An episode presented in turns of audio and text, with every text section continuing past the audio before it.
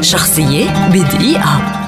مخترع أمريكي شهير ولد عام 1874 ويعتبر رابع أكثر مخترع إنتاجا في التاريخ إذ يمتلك 1093 براءة اختراع أمريكية تحمل اسمه. فضلا عن العديد من براءات الاختراع في فرنسا وألمانيا. كان له الفضل في العديد من الاختراعات التي ساهمت في وسائل الاتصال الجماهيري وفي مجال الاتصالات على وجه الخصوص. شملت مسجل الاقتراع الآلي والبطارية الكهربائية للسيارة ومسجل الموسيقى والصور المتحركة. لكن الاختراع الذي أكسبه الشهرة لأول مرة كان في سنة 1877 حيث اخترع الفونوغراف.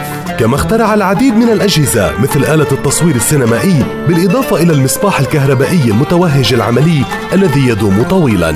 حصل إديسون على عشرات الجوائز والتكريمات كما أطلق اسمه على جوائز عالمية بارزة منها وسام إديسون الذي تم إنشاؤه عام 1904 رحل إديسون عام 1931 متأثرا بمضاعفات مرض السكري.